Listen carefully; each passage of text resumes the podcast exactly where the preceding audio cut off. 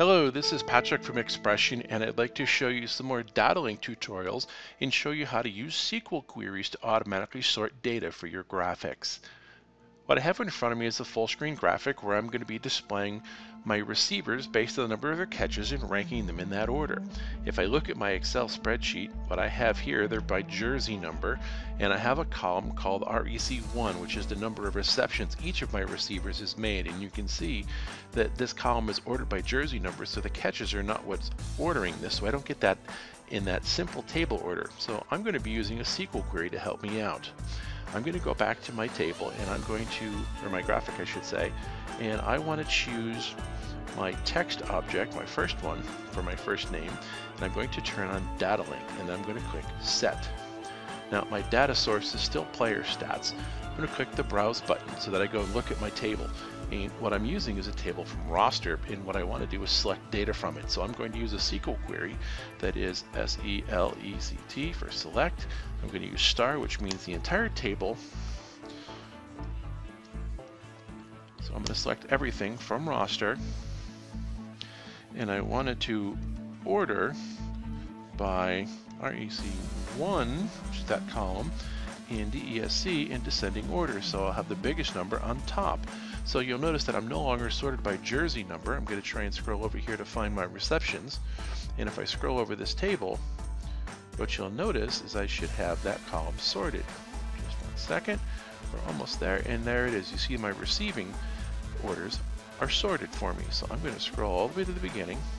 And I want to take the receiver's name. I'm going to click OK and you can see my SQL queries in my table. So I'm going to click OK. And you see it put his information in. Now I can go through and manually do that each time as I set this up, but also if I come to my DataLinq information for my data source, if I right click, I can copy that table or that information. I can go to my next field for names and I can go to, go up to number two and I could enter all that in, but even easier since I copied it, I can just paste it and then right click increment. So I have that all set for me. I'm going to copy that one because that's number two. I'm going to go to number three. Make sure I'm on that text bar. And I'm going to paste my DataLinq. And I'm going to right click. I'm going to increment. I'm going to copy it. I'm going to choose my next name. And I want to make sure that I'm on my text. There we go. Data source, right click, paste. And again, I'm showing number three while I'm on four. I increment it. I'm going to go to number four, I'm sorry, number five, and I'm going to paste, and I forgot to copy four, so what I'm going to get is three, so I'm going to increment it twice, and it's easy to notice I'm going to look for row five because I'm doing item five.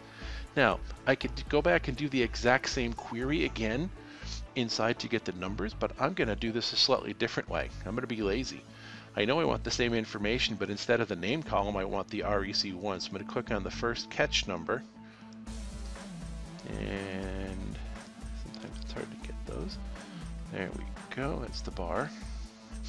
In there. So I'm going to go ahead. I'm going to paste this information. And you see I've got a name there. So I'm going to right click.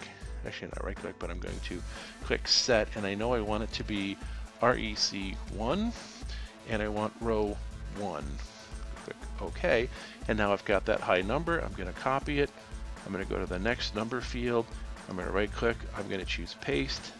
And I'm then right click to increment it. I'm going to copy it. I'm going to go to the third one. I'm going to right click. I'm going to paste. I'm going to right click twice here to increment it. Actually once.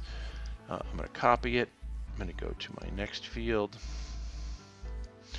I'm going to make sure I'm on data source. I'm going to paste. And again, that's row 3, but I'm on row 4, so I'm going to increment it. I'm going to go to my next row, which is 5, and I'm going to paste it. And I need to increment my rows so that I'm on row 5. Now, what you can see right now is I've got them in order based on the catches, and that's the same data we saw before. So I've got my top 5. Now, here's what I want to do. I'm going to go to my Excel workbook, and I'm going to give another receiver more catches. So I'm going to go to Cody Blaine, and I'm going to give Cody Blaine nine catches. check off of that, resave my spreadsheet. I come back to my XPression graphic, there we go. Now I've got my data automatically updated. So I didn't have to go back and resort any of that. It should already be there. So who's ever entering my data just needs to make sure that they save my Excel worksheet. And that data should automatically be updated for me.